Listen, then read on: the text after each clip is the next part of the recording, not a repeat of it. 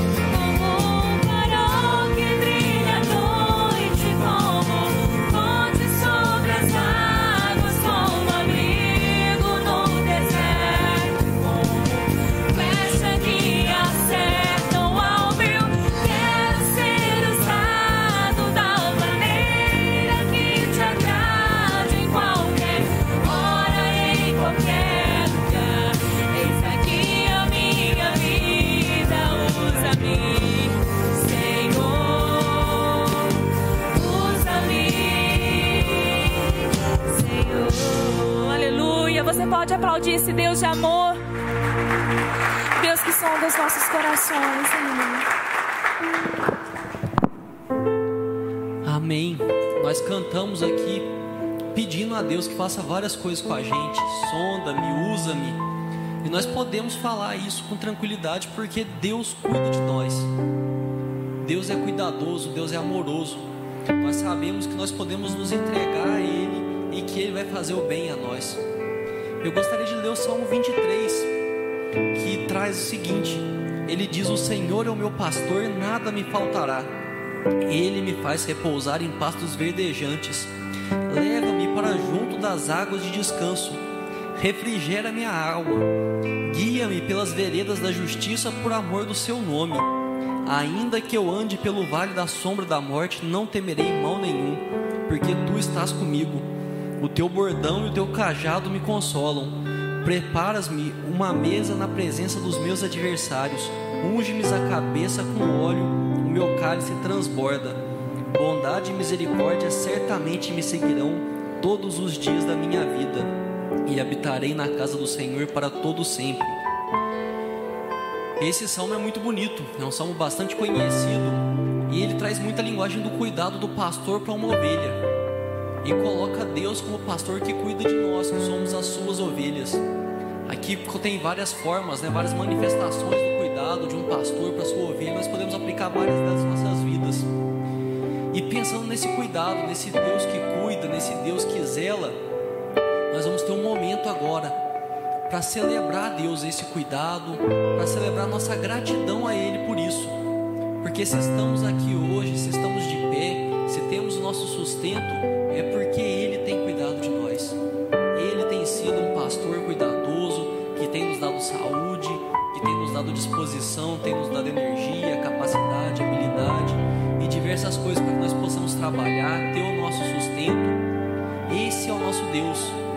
Esse é o nosso Deus e nós podemos declarar como salmista, diz aqui no final: bondade e misericórdia certamente me seguirão todos os dias da minha vida, porque Ele é o nosso pastor. Então quero convidar você que veio preparado para durante a próximo, o próximo cântico, para vir à frente, trazer o seu dízimo, trazer a sua oferta, como expressão de gratidão a esse Deus, esse Deus que cuida, esse Deus que nutre. Então vamos orar vamos orar agradecendo a Deus por isso.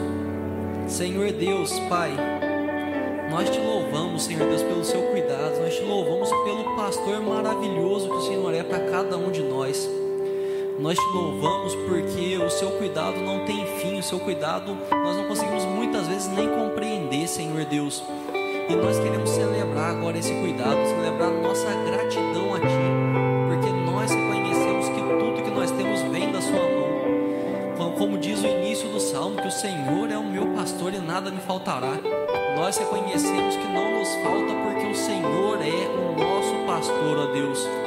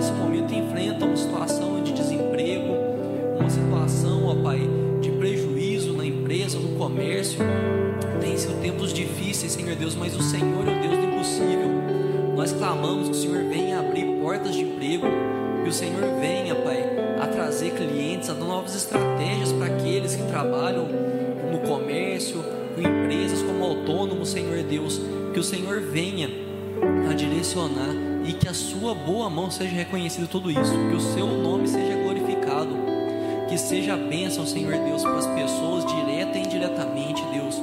Que o Senhor venha sustentar e que dê sabedoria a cada um de nós de reconhecer o seu agir, o seu cuidado, o seu sustento, a sua provisão, Pai.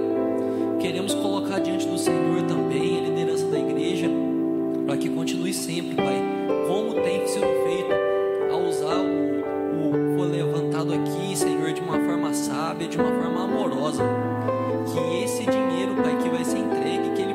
ser utilizado na sua obra, possa revelar do seu amor, que possa gerar transformação de vida, Senhor Deus. Não só como várias cestas sido entregues, que venha aliviar uma situação permanente, mas que isso ecoe para a eternidade, que essa demonstração do seu amor, que venha tocar vidas, que seja um testemunho do seu agir, de como o Senhor pode mudar histórias, ó Pai. No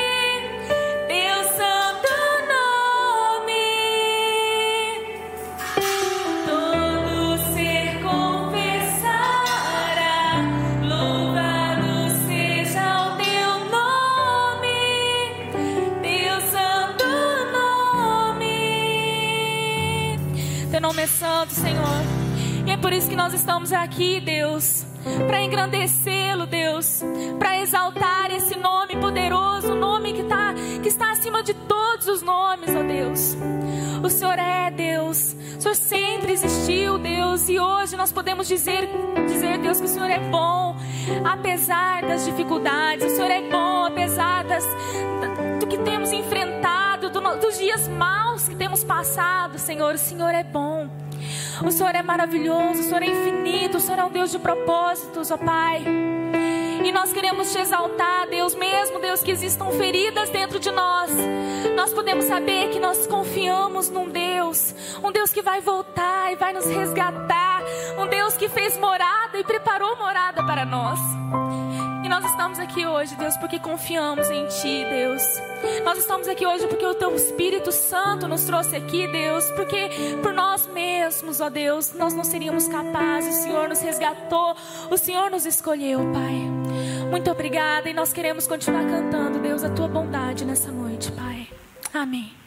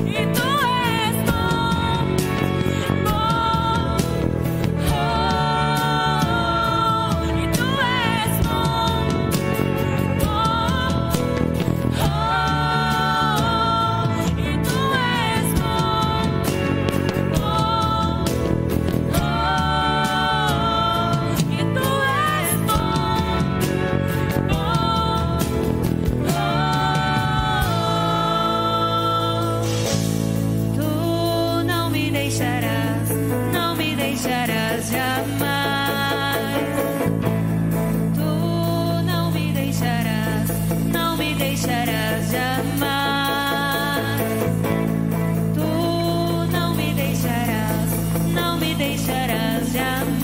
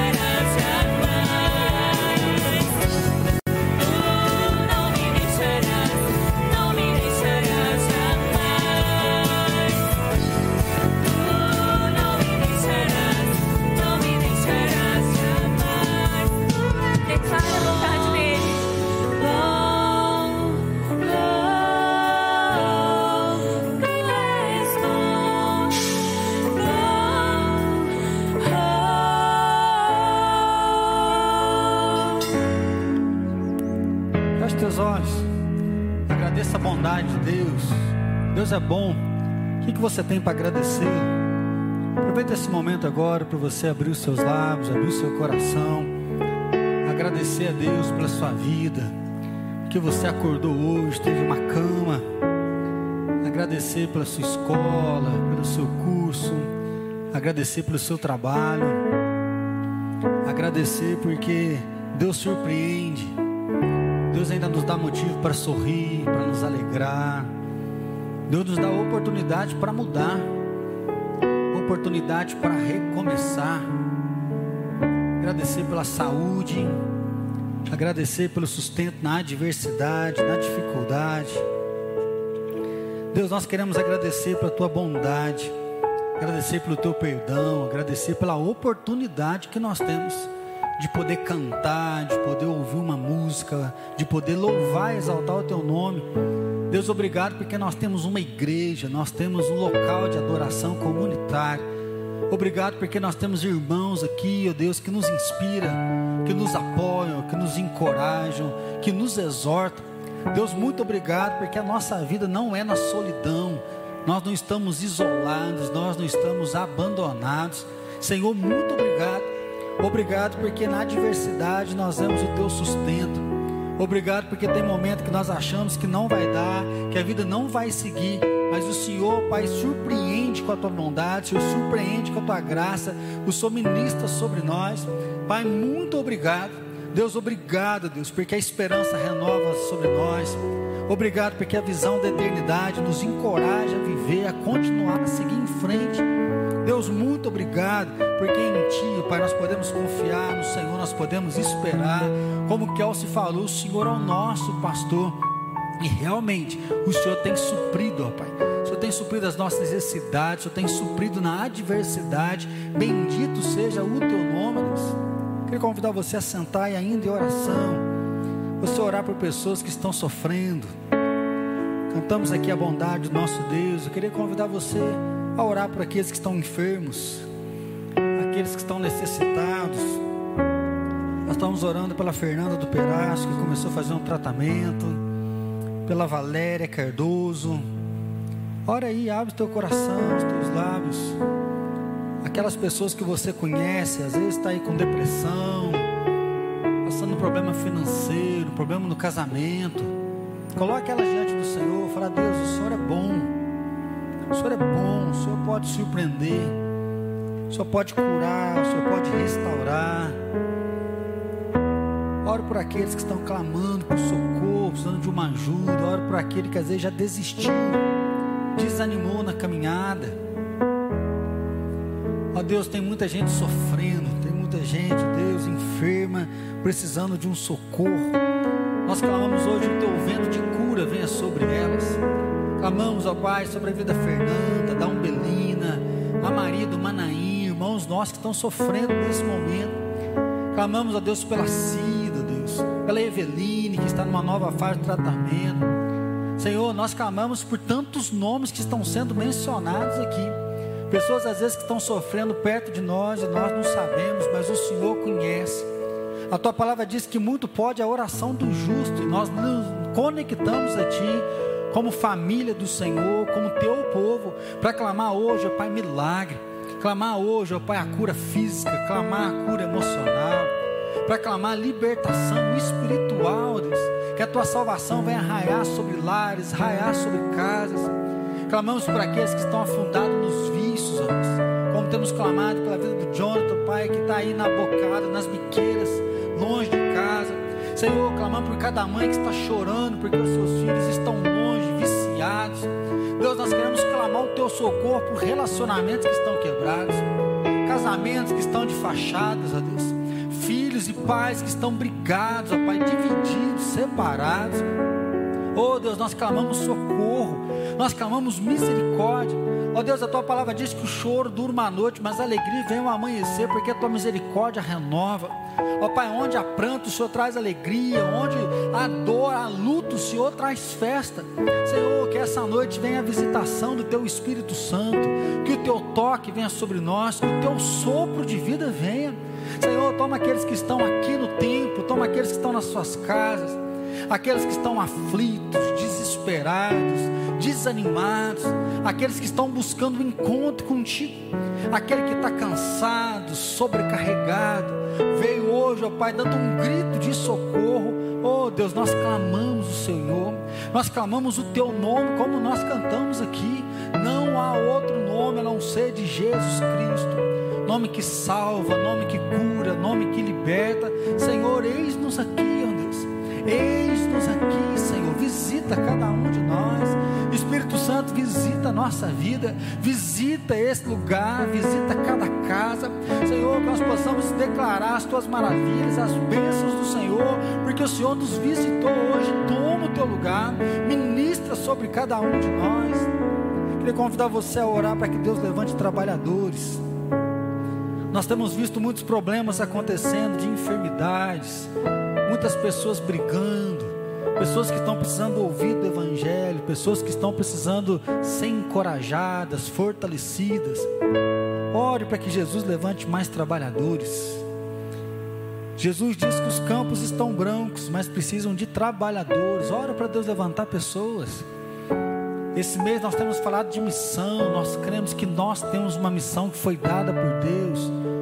Ore para Deus levantar pessoas. Ore para Deus levantar você. Às vezes você está precisando de dar uma turbinada. Às vezes você está precisando de uma visitação do Espírito Santo.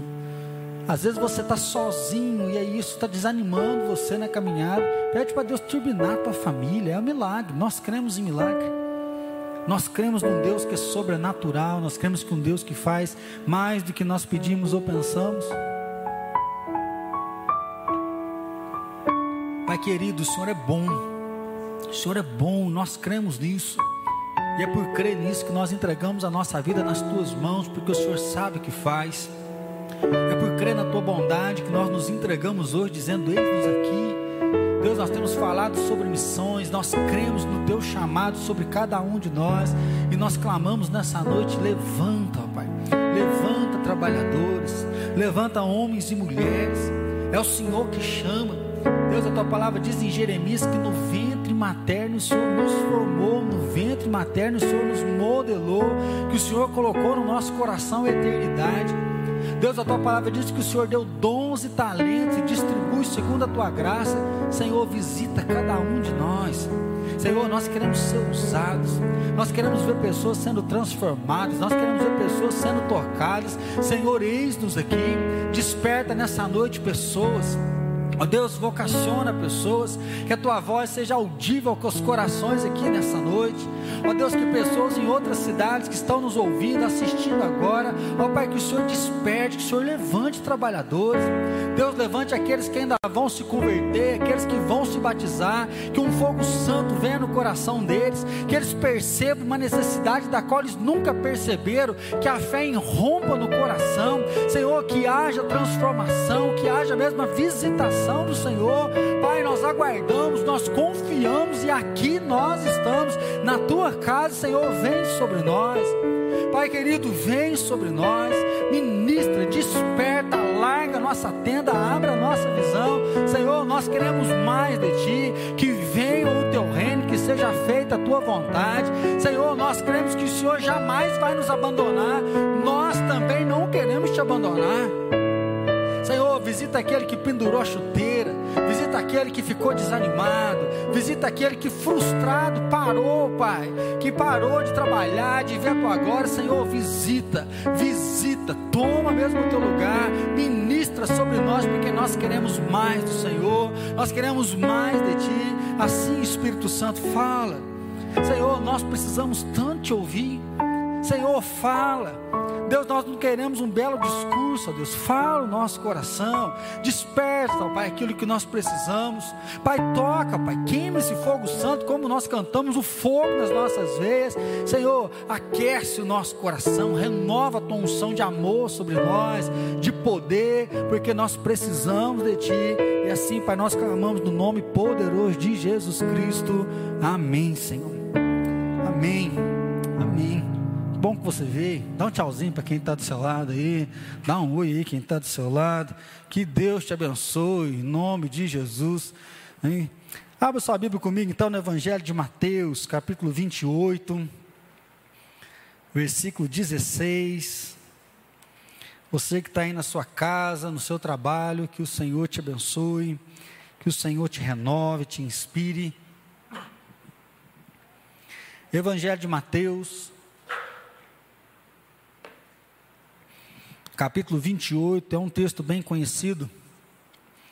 Nós vamos revisitá-lo aqui nessa noite. Mateus 28, 16, os seguintes. Diz assim: Seguiram os onze discípulos para a Galiléia, para o monte que Jesus lhes designara. E quando o viram, adoraram, mas alguns duvidaram. Jesus, aproximando-se, falou-lhes, dizendo: Toda a autoridade me foi dada no céu e na terra. Ide, portanto, fazei discípulos de todas as nações, batizando-os em nome do Pai, do Filho e do Espírito Santo, ensinando-os a guardar todas as coisas que vos tenho ordenado e eis que estou convosco todos os dias até a consumação do século. Nós temos falado aqui nesse mês sobre nossa missão. Primeiro domingo, ministrei um pouco sobre a queda, e aí, para falar sobre missão, a nossa missão, o projeto que Deus tem para nós, nós temos que falar do estado do homem. Satanás, ele se rebela no céu e ele é expulso do céu, então ele é expulso da presença de Deus. Aqui na terra, ele vai tentar Eva, e Adão e Eva, eles vão cair, eles vão comer lá do fruto proibido, eles são expulsos do jardim. E aí nós temos essa realidade que o homem está separado de Deus, o homem está afastado de Deus. E aí nós vemos a realidade do pecado, o pecado que corrompe, esse pecado que reina no egoísmo, no orgulho, na soberba, esse pecado que mata, que mente, que rouba, que trai. E às vezes a gente fala justamente, nossa, mas o mundo está tão mal, né? Casamento é tão difícil. E uma vez eu ouvi um pastor falar, achei interessante, ele disse assim: já que você pensa do marido, que o marido não é bom, a esposa não é boa, pensa nele e nela sem pecado. Já parou para pensar se a sua esposa não tivesse nenhuma atitude de pecado, se o seu esposo não tivesse nenhuma atitude de pecado, como que seria o seu casamento? Ah, porque o meu filho é isso, não, porque o meu pai é aquilo. Tira o pecado do seu pai, tira o pecado do seu filho, se as ações deles fossem sem nenhum pecado, como que seria? Nós temos orado um pouco sobre a política também, não para defender um partido, defender uma bandeira, mas nós temos clamado para que Deus tenha misericórdia de nós. Você já pensou se na política, né, olha para um político e tira as ações de pecado dele, o que, que seria então né, dessa vida no Brasil? Como que seria a nossa história? Olhar para isso, aí sim nós entendemos o que o apóstolo Paulo diz em Efésios, que a nossa luta não é contra carne ou sangue, mas contra o principado e potestade, né? ou seja, contra Satanás, porque ele vem tentando, o ser humano carnal, ele continua pecando, e o pecado é onde desgraça tudo. Semana passada, o Kelso pregou no domingo, né? E eu falei até no primeiro culto que hoje para mim é difícil pregar depois da pregação dele. Se você não assistiu o nosso culto do domingo passado, assista a mensagem que o Kelso pregou, que com maestria ele falou sobre a palavra, ele falou sobre a verdade. Pensa num sermão top. Né? E aí ele falou que Jesus, então, ele é a palavra encarnada. Jesus, ele é o verbo de Deus. Só que como olhar para a palavra, um mundo onde não existe verdade. Né? Então, assim, vivemos uma cultura né, considerada pós-cristã, onde já não existe mais uma verdade. O que existe agora são pontos de vista. Então, quando Jesus vem e diz: Eu sou o caminho, eu sou a verdade e eu sou a vida. Para o mundo que nós vivemos, tá, o Senhor é um caminho, uma verdade, uma vida, porque existem outros caminhos, outras verdades. Né? Desde que eu me justifique pelo amor, então eu posso qualquer coisa. Afinal, é o humanismo que tem governado, mandado nos corações. Então, como anunciar esse evangelho num local onde existem diversas verdades? É como anunciar o evangelho onde as pessoas acham que tem Deus é um só e tem vários caminhos para chegar até esse Deus. E aí nós vimos esse conflito, porque a palavra diz que não, não existem vários caminhos. Só existe um caminho, Jesus Cristo é o caminho. Só existe uma verdade, nessa verdade tudo deve ser pautado, filtrado em Jesus. E aí então essa dificuldade realmente para anunciar a salvação a dificuldade de falar de Jesus às outras pessoas. Nosso tema hoje, então, é diante da queda, com uma mensagem que é Jesus Cristo, cada um de nós devemos fazer a nossa parte. Cada um de nós, nós temos uma parte, foi dado para nós uma parte. É um momento que nós lemos do Evangelho, diz que os onze discípulos seguiram a Jesus.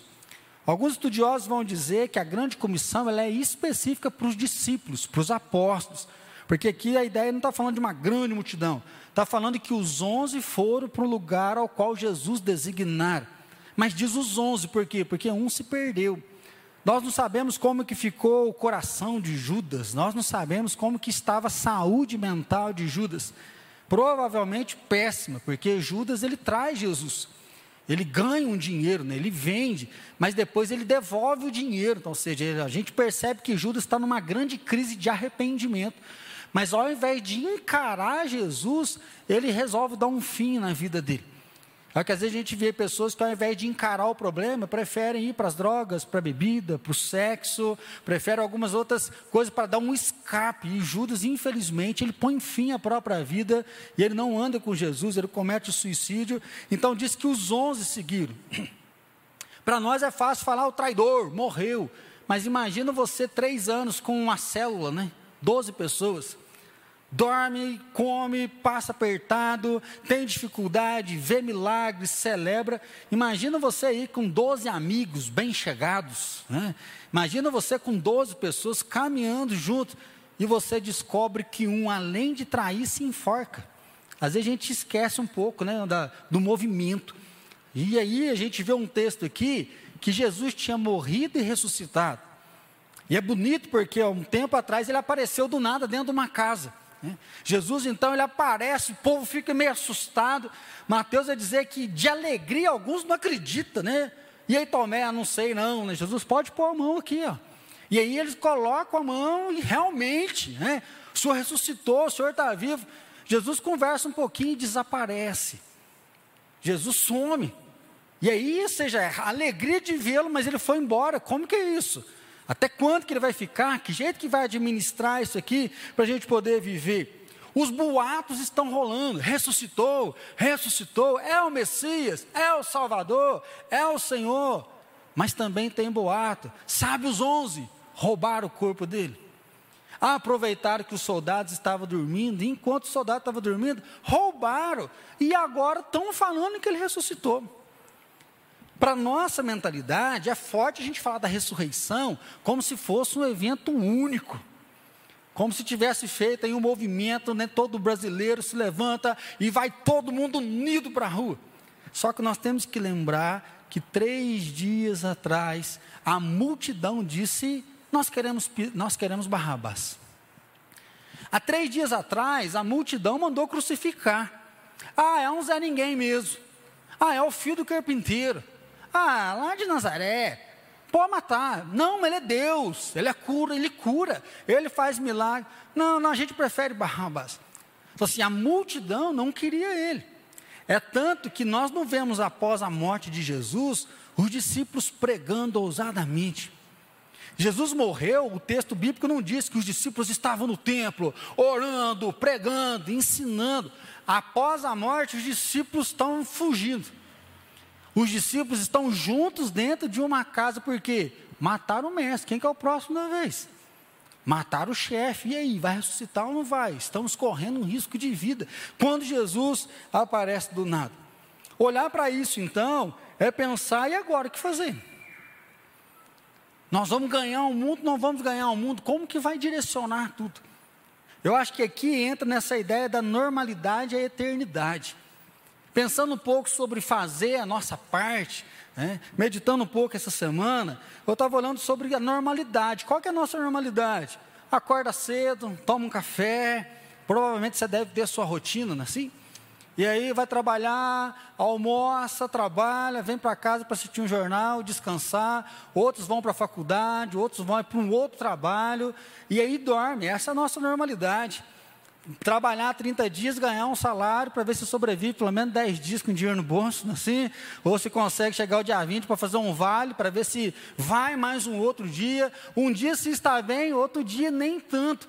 Um dia se está apaixonado, outro queria ter morrido na noite anterior, porque o negócio está difícil, desesperado. É a normalidade que se encontra com a eternidade. Acordei cedo, mas antes de levantar eu já faço a minha oração.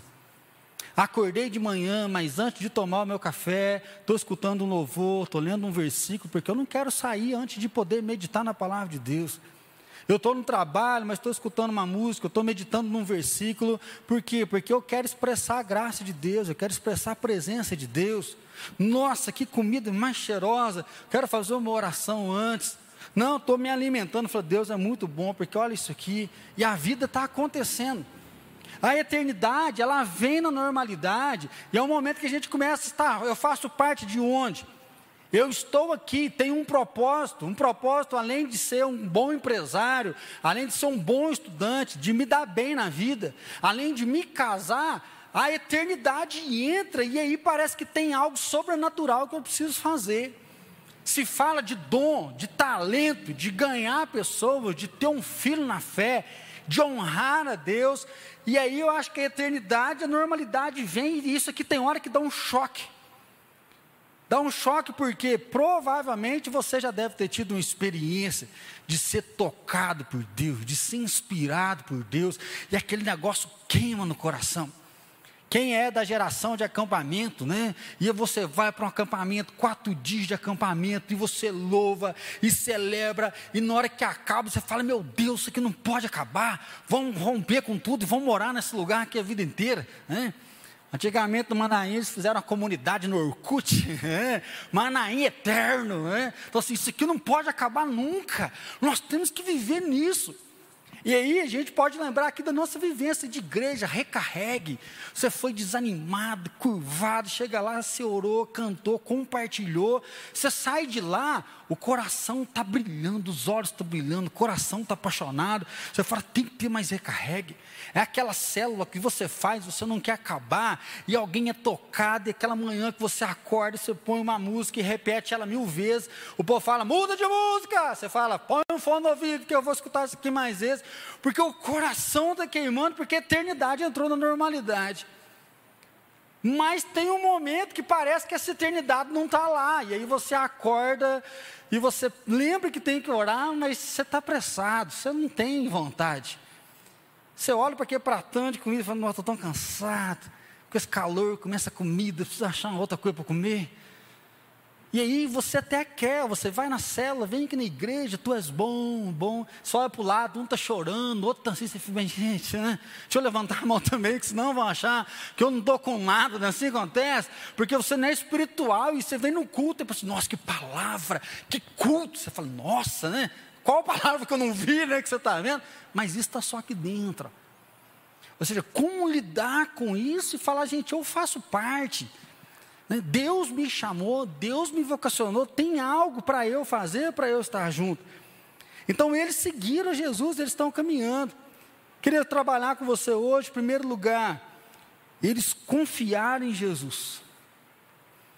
O texto começa a dizer que os onze discípulos, eles foram para a Galiléia, para o monte que Jesus lhes designar. Jesus aparece para eles pós-ressurreição. Jesus fala: vão para Galiléia e Jesus desaparece. Ah, simples, vamos embora, ele só desapareceu. Mas a experiência que eles tinham antes é que onde eles colocavam o pé, Jesus estava junto. A experiência deles é que enquanto eles estão lá, cadê o pão? Cadê o pão? Alguém tem pão? Alguém tem pão? Mas Jesus está ali para multiplicar. A experiência é, tem um processo aqui, nós oramos, ficou liberto, oramos, ficou liberto. Esse aqui o demônio não sai. Jesus, nós oramos, não deu nada. Jesus põe a mão, o cara fica liberto. Jesus está com eles, andando com eles, caminhando com eles, eles estão vivendo com Jesus e eles estão obedientes. Só que agora Jesus aparece e Jesus desaparece. Não sei se você fica junto comigo, mas como ir daqui para lá sem Ele? A presença agora não está ali mais. Ele não, não, pastor, mas a presença não está, mas o fogo queima no coração dos discípulos. Eles estão naquele período né, que a eternidade brilhou, Jesus ressuscitou. Mas o texto diz que, e quando o viram, o adoraram, mas alguns duvidaram. A maioria dos estudiosos vão dizer que a dúvida não era da incredulidade, não era uma falta de fé, mas é tipo assim: que jeito que vai ser agora?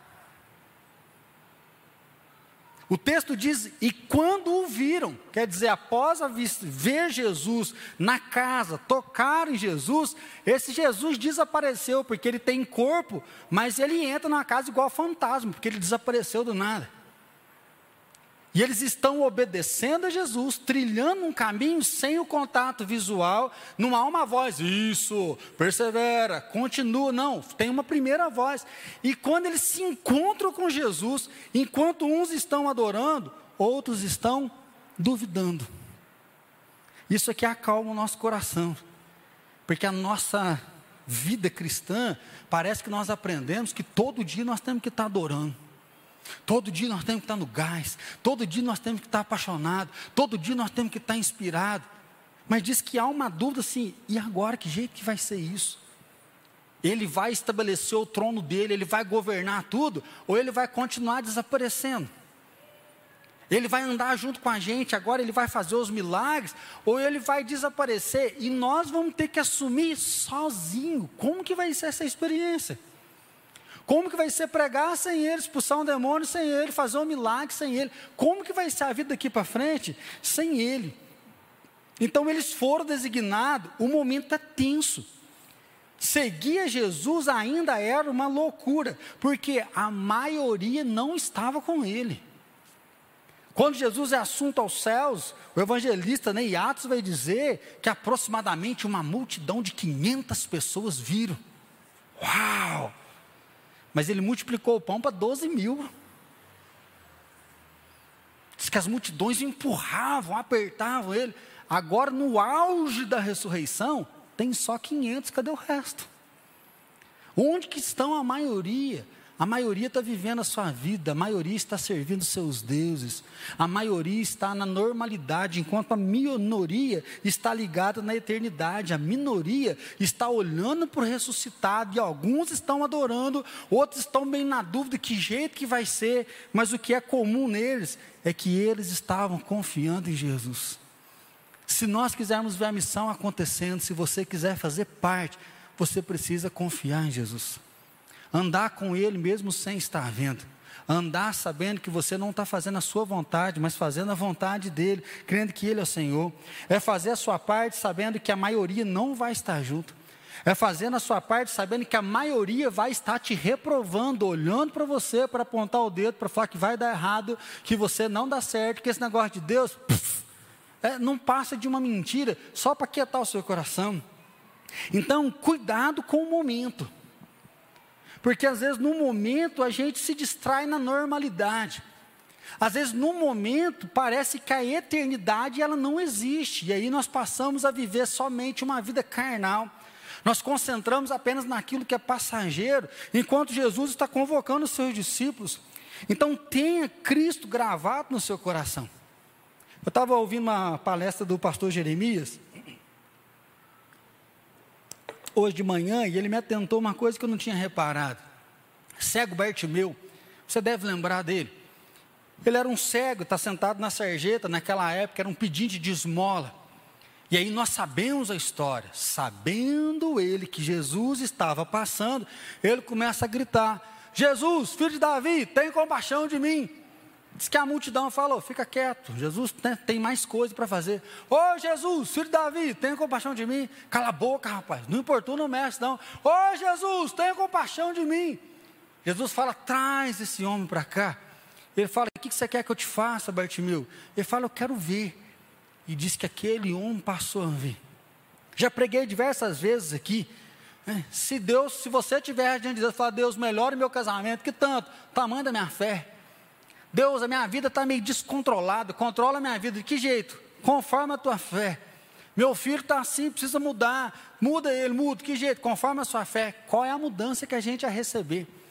E aí nós vemos Bartimeu com uma fé forte, ligado em Deus. E a novidade que veio para mim hoje é assim, ó, sabendo que Jesus estava passando, ele gritou: tem compaixão.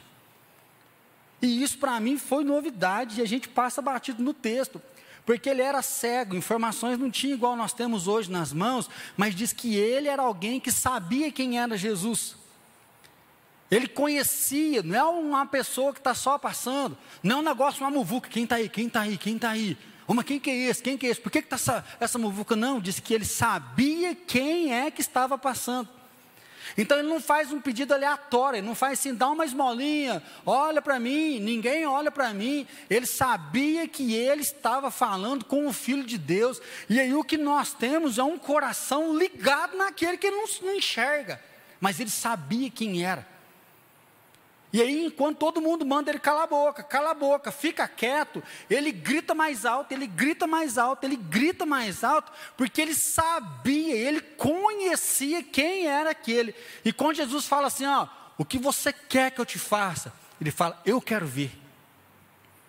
Gente, que paixão, que coração queimando de saber quem ele é, de estar na presença dele e de poder confiar naquilo que ele pode fazer. E aí eu pensei, né, na mulher com fluxo de sangue. Provavelmente alguém que tinha uma condição financeira muito boa, já tinha consultado em vários médicos, ninguém cura, e ela fala assim: se eu for até lá e tocar na veste dele, certamente eu vou ser salvo. Se essa mulher é presbiteriana, que jeito que seria a cura dela? Senhor Jesus, o senhor podia fazer uma oração para mim? Não os apóstolos, não, os presbíteros não, faz o senhor mesmo, né? Que negócio é aí, ó, o senhor que é o homem, né? Se é mais penteca, Jesus vai orar, mas não tem nem um olhinho, põe um olhinho aqui, Jesus, para curar, né? Tem um salzinho para levar para garantir que o negócio não vai voltar, para eu pôr lá na minha casa.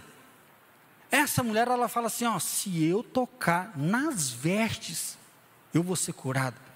A pergunta é: que fé que essa mulher tinha? Tá, a fé vem pelo ouvir, então ela ouviu, e para o que ela ouviu, isso impulsiona ela a falar: eu não quero nem incomodar, ou seja, não tem pedido. Não é uma campanha de jejum, de oração, abrir mão disso, abrir mão daquilo, assim, se eu for lá e relar, eu vou ser curado. E o que, que essa mulher faz? Ela vai. E aí nós percebemos dois corações apaixonados.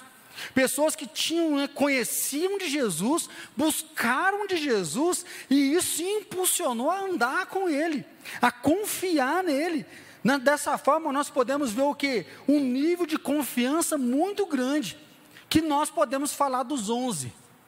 Não estavam vindo, ele desapareceu de novo, mas eles foram para o lugar onde Jesus tinha ordenado. E quando o viram, tiver esse contato com Ele. Para nós pensarmos na missão, nós precisamos pensar se nós estamos seguindo a Jesus. Porque às vezes nós paramos no meio do caminho. Às vezes nós deixamos a normalidade das brigas, incertezas, problemas emocionais, e aí a gente vai atrás de um psicólogo, a gente vai atrás de um coach, a gente vai atrás disso, vai atrás daquilo, e sim, nós temos que ir para ajudar, mas nós estamos esquecendo de Jesus. Nós estamos validando as nossas condutas erradas, os nossos pecados, para dizer que não dá certo, para dizer que a gente é fraco, e nós estamos esquecendo que Jesus é o Filho do Deus vivo, que Ele é o caminho, que Ele é a verdade, que Ele é a vida. Nós estamos esquecendo que se o Filho nos libertar, verdadeiramente nós seremos livres. Nós estamos esquecendo que se nós vamos até Ele, nós encontramos descanso. Se nós formos até Ele, nós vamos ter alívio, por quê? Porque a nossa vida vai ser transformada. Então, meu irmão, para você fazer a sua parte, você precisa confiar em Jesus. Confiar quando a eternidade invade, confiar quando, sem perceber, você está vivendo mais a normalidade, achando que anda como normal. Jesus fala: você não é normal. Tem hora que gente fala: ah, não, vou parar com tudo. Não adianta, porque você não é normal. Porque o Espírito Santo habita em você e Deus te chamou para viver em novidade de vida. Então, mesmo quando não vê, siga ele, caminhe. Segundo lugar, então, renova a sua paixão. Se nós quisermos fazer a nossa parte, nós precisamos dar uma calibrada na nossa paixão, dar uma cuidada no nosso amor e fazer algo para que isso seja movimentado, fazer isso para que algo seja inspirado. Só que aí o problema nosso é que nós esquecemos como calibrar isso. Vamos ver os casamentos aí, vamos fazer uma pesquisa. Como está seu casamento de 1 a 10? Não, na pela não, né? Vai de 2 em 2, de 3 em 3, né? Ixi, né? Aquele negócio está feio. Está feio, mas por quê? Porque hoje a gente escuta mais pessoas falando em separação, em divórcio. A gente vê que às vezes o casamento não está bom, mas não se investe. Estava conversando com um casal esse tempo atrás e falando com eles, assim, vocês já compraram um livro sobre casamento? Não. Falei, cara, vocês lêem sobre tantas as coisas, nunca lêem sobre casamento. Ué, mas tem livro sobre casamento? Assim, ao invés de investir para restaurar a paixão, restaurar a relação, a gente prefere dormir na outra cama, dormir de bunda, um virado com o bico para o outro, sem conversar, sem relacionar e deixar a relação ficar desgastada. Quando fala da relação com os filhos, ah, o meu filho já não me escuta. Ah, o meu filho agora quer viver individualidade, né? Eu que banco as contas dele. Mas tá, você que banca as contas, mas o coração dele está escondido. E aí, não, mas como que eu faço? Aí a gente quer terceirizar. Ô Larissa, conversa com meu filho, né? O Vinícius, faz o um intensivão lá. E aí a gente fica achando alguém para ir, mas nós não vamos. Então, meu irmão, eu queria convidar você a renovar a sua paixão para com Deus. Porque às vezes nós estamos esperando, Deus, vem, Deus, vem, né? E as nossas músicas mostram o jeito que está o nosso coração. A gente quer ser tocado, a gente quer ser abraçado, a gente quer que Deus venha, que Deus é minha rocha, Deus é isso, mas a gente não consegue ir até Ele. E para falar de renovar a paixão, nós temos que lembrar que cada um renova a paixão de um jeito. Se a sua mulher quer de você que você elogie, que você fale que ela é bonita, que ela é especial, aí você vai lá e compra uma caixinha de bombom e você leva uma caixa de bombom para ela, provavelmente ela vai olhar para o bombom e vai falar assim: Você acha que você vai me comprar com isso aqui? Agora não. A sua mulher quer né, um, um bombom, um presente. Aí você vai lá e escreve: Você é a minha melhor escolha, a minha melhor decisão, né, que eu te amo. Ela vai catar aquele bilhete e fala: Só isso? Um pedacinho de papel desse, né? Você não me valoriza. Se todo mundo der uma risadinha assim, que a gente fala de amor, a gente sabe que mexe. Então, assim, ó, o que é que faz resgatar a sua paixão? Às vezes o que vai resgatar a tua paixão é acordar de madrugada, dobrar os seus joelhos e clamar a presença de Deus. Às vezes o que vai renovar a tua paixão é antes de tomar um café, ligar um louvor, pôr um foninho lá, às vezes você acorda muito cedo, ler um versículo, meditar naquele versículo, pôr o despertador para ministrar. Às vezes o que renova a tua paixão é assistir live, fazer uma maratona, não de série, mas de congresso, de clamar mesmo a presença de Deus, clamar unção. Às vezes o que renova a tua paixão é juntar pessoas na tua casa para tocar um louvor, para cantar um louvor, para fazer oração, para ter um tempo de oração, de intercessão. Às vezes o que renova a tua paixão é quando você vê a vida tocando o outro, é ajudar alguém, é abençoar alguém, é participar de uma boa obra, é dar aula para alguém, é estar aqui no louvor, é participar de uma célula, é preparar a célula, é orar com as pessoas, mandar um WhatsApp para alguém, é ser útil na obra.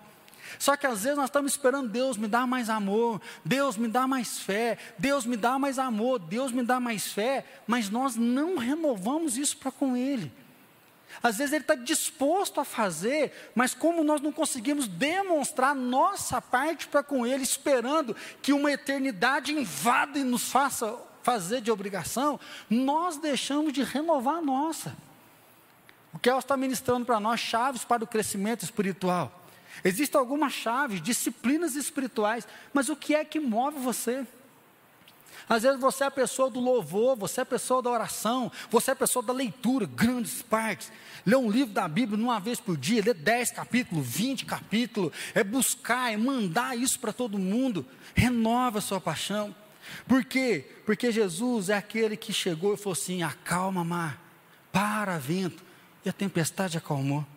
Jesus é aquele que falou assim: joga a rede do outro lado. Jesus, você não está entendendo. Nós pescamos a noite inteirinha, joga a rede, não tem peixe, joga a rede, não tem peixe, joga a rede. Nós estamos cansados, Jesus. Já trabalhamos a nossa noite inteirinha, não pegamos nada.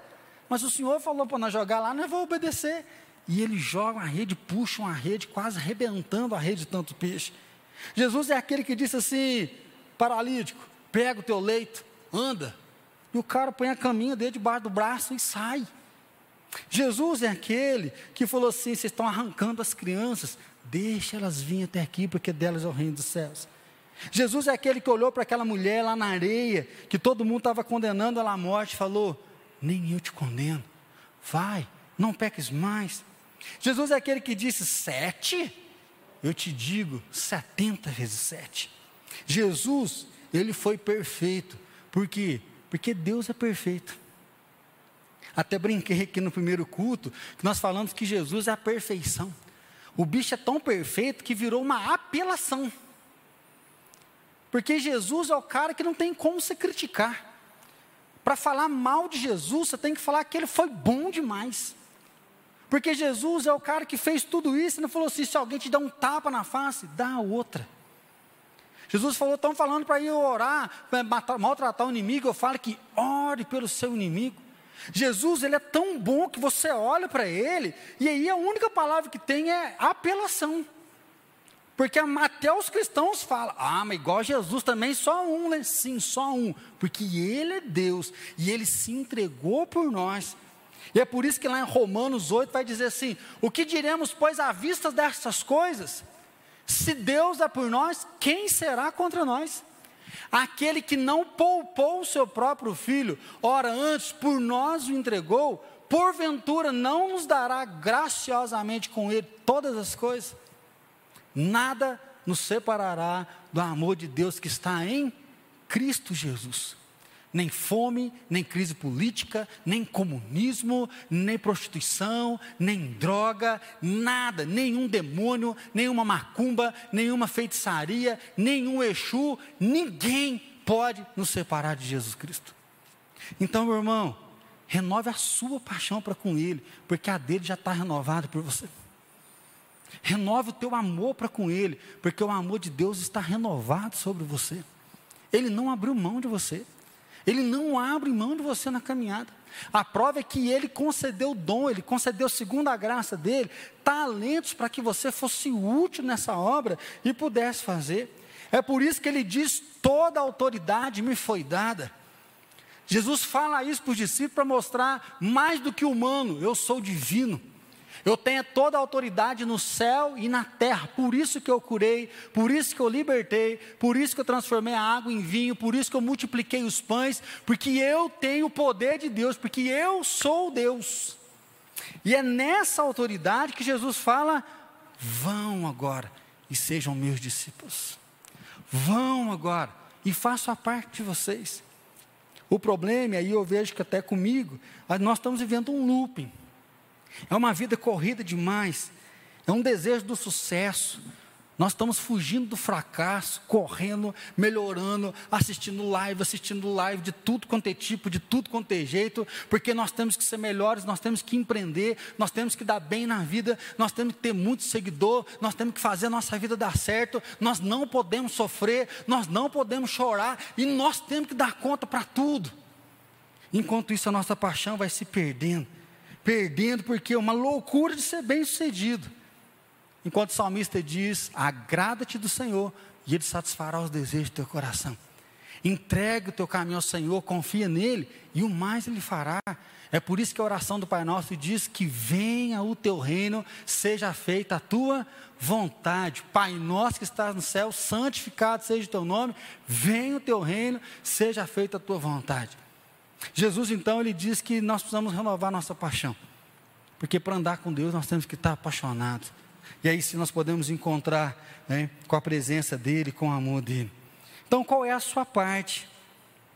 Perdendo o casamento, perdendo os seus talentos, porque eu tenho encontrado muitos jovens que falam assim, ai, eu tinha tanta vontade de fazer tal curso, mas isso não dá dinheiro, né?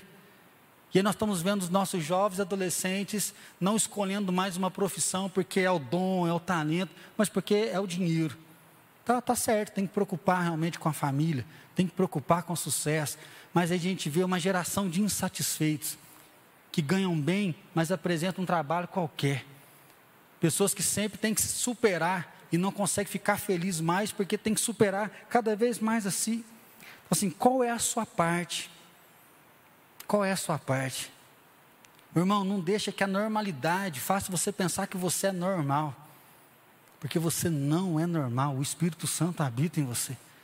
Salomão vai dizer que a eternidade foi compartilhado conosco, que a eternidade ela movimenta e mexe. Então, se você está apaixonado por Jesus, teu coração ainda queima. Você fala, pastor, meu coração não queima. Então, faça ele queimar. Cuide desse amor, invista nesse amor.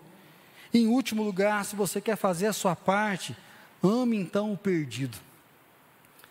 Falar de missão é falar de amor ao perdido. E aí ele diz aqui: né, Ide, portanto, fazei discípulos de todas as nações. Todas as nações não é pensar aqui sim, sim, países. Mas todas as nações é uma alusão especialmente ao gentio. Ou seja, faça discípulos todos aqueles que não conhecem a Deus. Anuncie a todo aquele que não conhece Jesus. E aí, eu acho que a igreja em célula abriu muito o nosso coração para uma verdade que já existia. Porque antigamente, né, o único trabalho espiritualmente falando, né, divino, vocacionado, o chamado era o pastor. E aí o pastor ele recebe uma vocação de Deus para cuidar do rebanho, e aí é ele é o que prega, é ele que evangeliza, é ele que ora, é ele que faz isso, é ele que faz tudo, por quê? Porque ele é o ser divino que foi chamado. Aí além do pastor, tem um mais louco do que o pastor, que é o que vai para a Turquia, que vai para o meio dos índios, que vai para Jocum, ele é o missionário. E aí, quando vê um missionário na igreja, a gente fica, ai, quando vê um missionário é tanto testemunho, né? Que aí a gente até lembra que Deus existe, não é assim que acontece? Que o missionário vai falando, ah, precisa de dinheiro, Deus mandou, o outro foi curado, o outro tomou um tiro, não morreu, e Deus curou o outro. Você fala, gente, como que o missionário vive um tanto de coisa dessa? E aí parece que a gente esqueceu, a igreja esqueceu, que todos nós somos vocacionados. A palavra diz que nós somos embaixadores de Cristo. Nós somos templo vivo do Espírito Santo. A missão agora é de todos. A missão agora é nossa. E aí, quando a Bíblia diz, né, ide por todo mundo, a ideia é indo por todo mundo. Todos nós somos missionários. Eu, um missionário que trabalha na igreja, você é um missionário que trabalha no consultório, que trabalha numa empresa, um missionário que vende, um missionário que está estudando, um missionário que programa, um missionário que trabalha diretamente com a cura, um missionário que trabalha com desenho, um missionário que dá aula. Cada um de nós num local, sendo missionário, fazendo o quê? A nossa parte. Tocando pessoas, abençoando pessoas, ministrando o coração de pessoas. Semana retrasada, eu participei de um fórum de missões da IPI, revitalização, e sempre vem uma pergunta: ah, IPI de Alfenas cresceu, como que foi isso? Porque um terço das nossas igrejas, elas têm menos de 50 membros. Nós somos aí 600 igrejas no Brasil, 200 IPIs têm menos de 50 membros. E igreja com mais de 100 anos. Então, assim, a maior parte da nossa igreja, da denominação, é uma igreja muito pequena. E aí, pastor, que, que, como que foi? E aí eu sempre lembro quando eu cheguei aqui em Alfenas, a nossa igreja tinha 25 anos e tinha 80 membros. Naquela época tinha uma igreja fazendo aniversário, 10 anos de aniversário, e tinha 200. Aquilo, quando eu vi essa situação, eu falei, gente, não é possível nós somos tão ruins desse jeito, que os outros estão aqui na cidade há 10 anos e tem 200, e nós estamos há 25 e nós temos 80. Eu falei, não é possível que a nossa igreja é tão ruim assim, que ninguém conhece Jesus através de nós. Eu lembro que desde que eu me formei, algo que não era concebível, era a gente poder olhar assim, ah, o sul de Minas é muito duro, o sul de Minas é muito fechado, ah, é um povo muito idólatra, é um povo que não recebe o Evangelho, enquanto a Bíblia diz que o Evangelho é o poder de Deus na salvação de todo aquele que crê. Eu falava, gente, o Evangelho converte o coração duro, o Evangelho converte o coração idólatra, o Evangelho toca o coração de pessoas. Não é possível que a gente não pode avançar, porque esse Evangelho é tão fraco. Não é possível que esse evangelho não faça sentido hoje. E eu lembro que desde aquela época até hoje, o que nós começamos a fazer é parar de lamber crente. Porque as igrejas pequenas, porque ah, um está triste, o outro está beiçudo, aí vai lá e conversa. E o pastor não fez isso, e o pastor não fez aquilo, e o pastor não foi na casa do outro. E aí era um falando mal do outro, um falando da vida do outro. E o que nós aprendemos é o quê? Cada um cuida da sua. E quem precisar, nós vamos colocar a mão no fogo para que ele recupere. Mas todos nós vamos começar a servir a Deus e nós vamos mostrar Jesus para as outras pessoas. Esses 14 anos tem sido uma caminhada de entender que Jesus é o Senhor, Ele muda a vida das pessoas. E que se você é um crente que não serve a Deus, você pode até dar mau testemunho. A nossa igreja pode ser queimada por você, mas Jesus vai te queimar no julgamento. Nós sabemos que a igreja é um lugar dos doentes, mas é um lugar onde os crentes que dão mau testemunho vão acertar a conta lá, não é com a gente. Porque nós não somos juízes, nós somos evangelistas. Nós somos sal, nós somos luz para tocar o coração de pessoas, para abençoar pessoas e ministrar pessoas. Amar o perdido, aí o Paulo Mazona ele vai falar e deixa a gente constrangido, para a gente poder lembrar que o perdido continua perdido. O seu pai vai morrer e vai para o inferno. A sua mãe sem Jesus vai morrer e vai para o inferno. O seu filho sem Jesus vai morrer e vai para o inferno. Você sem Jesus vai morrer e vai para o inferno. Você pode ser bonzinho, você pode até participar da igreja, mas se você não tiver Jesus como Senhor e Salvador da sua vida, você vai morrer e você vai para o inferno sabe aquele amigo, parceiro, sabe aquele confidente, sabe aquele que não sai da tua casa, sabe aquele que te empresta dinheiro, sabe aquele que cobre você em todos os momentos. Se ele não tiver Jesus, ele vai morrer e ele vai para o inferno. Essa é a tristeza do pecado. Esse é o jugo de Satanás, que ele vai para o inferno, mas ele vai levar você junto. E é isso que nós não podemos perder tempo.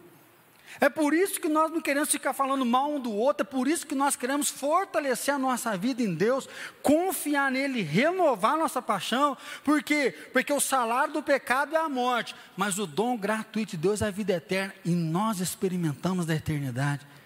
A eternidade habitou o nosso coração, e por amor a Deus nós queremos caminhar.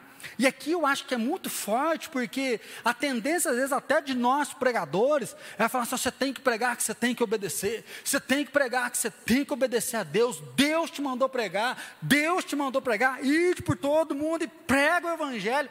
Deus mandou? Mandou.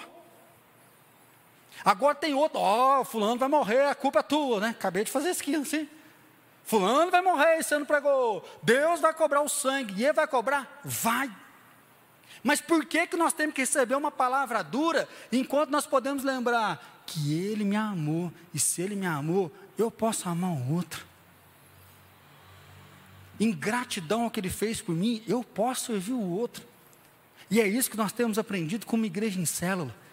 Que você abre mão de um dia, que você coloca a tua casa, que você leva pessoas para a tua casa, que você chora por elas, que você ora por elas que você às vezes não para porque porque Deus te amou e você quer que esse amor toque o coração de outras pessoas. É isso que nós vimos que quando todo mundo está fazendo a sua parte, o evangelho começa a tocar. Sabe o que, que nós aprendemos? Que quando nós trabalhamos, Deus manda pessoas. Deus manda pessoas. Antes da pandemia, nós estávamos para alugar um outro lugar, por quê? Porque Deus manda pessoas quando a gente começa a amar, Deus manda pessoas quando a gente começa a pregar, Deus toca o coração das pessoas quando a gente anuncia.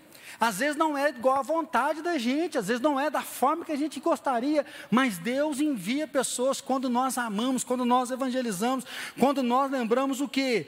Que o perdido continua perdido e Deus nos chamou para anunciar a salvação. Então, meu irmão, o que é que te pede? O que, que impede você de anunciar? O que, que impede você de levar essa salvação?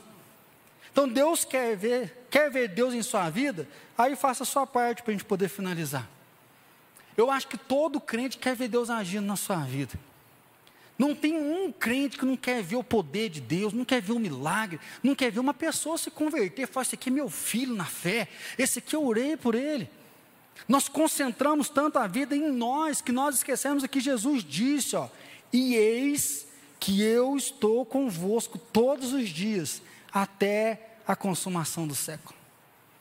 Você quer ver milagre, você quer ver Deus agir, você quer ver Deus surpreender você, você precisa ir, você precisa fazer discípulos, batizar, você precisa ensinar elas a guardar o Evangelho. Eu sempre orei, desde que eu vim para cá, que a nossa igreja tinha 50 pessoas, eu falava, Deus, dá para nós 50 batismos. Falei, Deus, dá 50 batismos, Deus, dá 50 batismos. Até hoje eu tenho orado. Antes da pandemia, os três últimos anos, entraram 45, 47, 48 pessoas na nossa igreja. Aí você fala assim, pastor, faltou só três. falei, não, faltou mais. Porque 20 era de outras igrejas. Algumas pessoas estavam feridas, machucadas, outros que acabaram vindo para somar junto com a gente. Nós já batizamos mais de 20 no ano, mas nós não batizamos 50 não. Mas nós ainda podemos batizar. Nós ainda podemos anunciar o Evangelho para que mais pessoas sejam salvas, para que mais pessoas confiem em Jesus, para que mais pessoas renovem a sua paixão, para que mais pessoas sejam transformadas. E aí é muito forte, porque quando fala de tudo isso, a gente fica pensando no juízo final. Porque a Bíblia diz assim que nós vamos ter que prestar conta de cada palavra que sai da nossa boca. Ah, pela nossa desgraça, a gente fala assim, mas de tudo, pastor. Tem gente que está para pôr mais medo e fala: oh, quando você morrer, eu vou para o céu, Deus vai pôr um telão e nós vamos ter que prestar conta. Aí você fala assim, pastor, mas sozinho é coletivo. Né? Se todo mundo vai ter que ver, nós temos tanto medo das nossas ações. Ao invés da gente falar, nossa, na hora que esse telão começar a passar, fulano se converteu, fulano se converteu, preguei aqui, ajudei ali, fiz isso aqui, fiz aquilo ali, fiz aquilo outro, ajudei mais outro. O diabo ajudou a gente a olhar para a normalidade. O diabo ajudou a gente a olhar para a nossa queda. O diabo deixou a gente olhar só para o mal que é em nós, aí a gente olha para Deus com medo dele. E quando Jesus fala, eu não vim julgar, eu vim salvar. Jesus não veio aqui perder tempo com as mazelas, ele veio nos livrar da mazela, por isso que ele fala: sai dessa vida que você está, vai, não peques mais. O endemoniado de Gadareno, Jesus, deixa eu andar com o Senhor. Não, fica aqui, prega para o povo que está aqui, sai da minha cola. Anuncie o meu evangelho. É por isso que Jesus lá em Mateus vai dizer: os da esquerda apartai-vos de mim, mas os da direita, vinde benditos do meu Pai, porque eu tive fome, você me deu de comer, tive sede, você me deu de beber, estava sem roupa, você me deu roupa, estava preso, você foi me visitar. Mas Jesus, quando foi que a gente fez isso? A gente nunca fez isso para o Senhor, nós nunca vimos o Senhor. Ele fala assim: quando você fez a um dos meus pequeninos, a mim você fez. Eu queria convidar você hoje, então, a fazer parte. Eis que estarei convosco todos os dias até a consumação do, do século.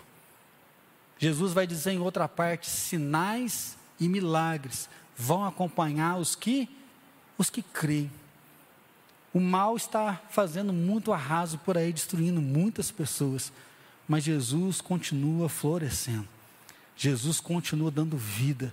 Tem pessoas se perdendo, tem pessoas abandonando, mas tem pessoas conhecendo a luz, conhecendo a graça, conhecendo a salvação, conhecendo o amor desse Deus que é todo poderoso. Então eu queria convidar você, meu irmão, a andar com Ele mesmo quando você não está vendo. Eu queria convidar você a renovar a sua paixão.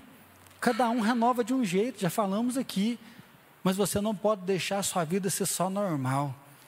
Você não pode deixar a sua vida ficar só numa normalidade. E aí eu falo, não é só para a gente fazer um culto, não é só para a gente fazer uma célula, mas nós cremos que o poder do Espírito Santo renova em nós e ministre em outro, e toque em mais pessoas, e que a vida de Deus pode fluir no coração de muita gente. E aí sim, você é especial, você é importante, então faça a sua parte. Então, se você não está numa célula, participe. Tem as células já estão voltando online. Nós temos algumas presenciais. Se você quer nos ajudar em alguma coisa, pode se dispor. Nós estamos retomando, crendo que Deus tem um chamado para nós, para além de nós mesmos, para que essa eternidade triunfe através de nós e alcance o coração de mais pessoas. Até aqui, a nossa história é uma história de milagre. Em muitos momentos, nós não vimos Jesus, mas ele sempre esteve presente.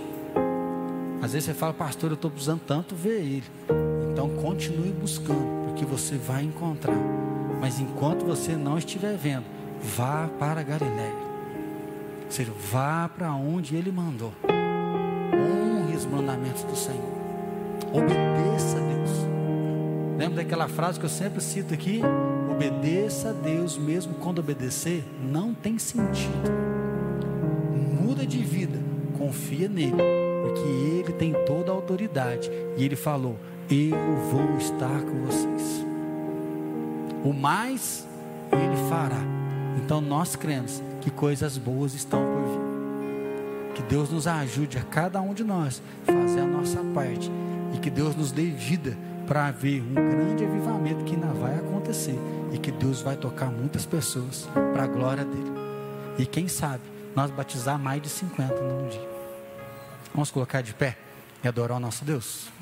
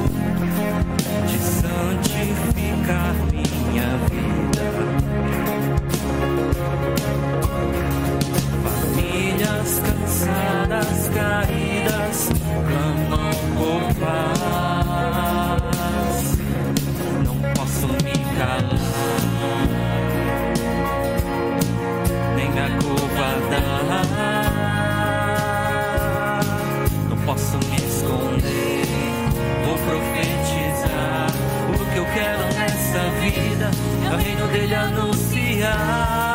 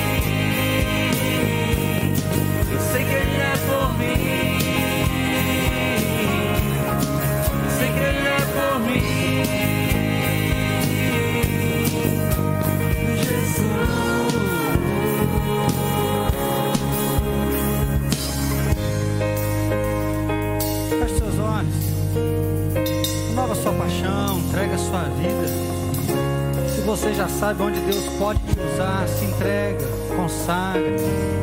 Se você não sabe, fala, Deus, eu quero saber, eu quero participar da tua obra. Se você não teve privilégio de ver alguém nascer de novo ainda, pede para Deus. Fala para Deus, na minha célula, no meu trabalho, na minha família. Fala, Deus, me usa na salvação de pessoas. Ó Deus, nós queremos ser uma bênção nas tuas queremos ser crentes carnais, nós queremos viver no pecado. Nós estamos aqui para vencer o pecado, Senhor. Nós não queremos viver uma vida dupla, nós não queremos viver uma vida falsa. Ó Deus, nós não queremos nos perder na normalidade do dia a dia. Senhor, nós queremos viver aqui com integridade, sim, gozar esse planeta que o Senhor criou. Nós queremos, ó Pai, experimentar, ó Pai, gozar daquilo que o Senhor deu para nós. Mas, ó Deus, nós não queremos deixar a eternidade passar despercebida. Ó Deus, adorando ou duvidando, nós queremos seguir para Galiléia. Nós queremos seguir o teu chamado, ouvindo a tua voz. Ó Deus, nós queremos realmente cuidar do nosso amor por ti. Jesus, o Senhor disse que nos últimos dias o amor de muitas pessoas iria esfriar. Senhor, nós não queremos permitir que o nosso coração endureça, que a nossa fé fique enrijecida. Senhor, nós queremos renovar nossa paixão, renovar o nosso amor. Pai, nós queremos buscar na leitura, na oração, nós queremos também, Pai, amar o próximo, amar o perdido. Deus, nós sabemos que a maioria não quer, a maioria se afasta, mas nós queremos obedecer ao Senhor e anunciar, porque nós sabemos que muitas pessoas vão se converter, muitas pessoas vão ser batizadas, muitas pessoas, a Deus, vão ser libertas do inferno, muitos nomes vão ser escritos no livro da vida. Senhor, dá-nos filhos na fé. Que nessa igreja possa ver um filho na fé florescendo, possa ver o Evangelho habitando o coração de uma pessoa. Senhor, que as nossas orações sejam ouvidas, que a nossa casa, Pai, seja um lugar de plantar salvação, que o nosso casamento, Pai, possa refletir salvação, que os nossos filhos, ó Deus, possam refletir tua salvação. Senhor, eis-nos aqui, Espírito Santo seja derramado, Espírito Santo nos enche, nós precisamos tanto. Espírito Santo é só o Senhor para mudar a nossa vida, para mostrar a direção, e assim, Deus, queima o nosso coração com o teu dom, queima o nosso coração com o teu talento. Nós somos um corpo, e se esse corpo estiver bem ajustado, nós sabemos que a tua mão vai vir sobre nós, o Senhor não desampara, o Senhor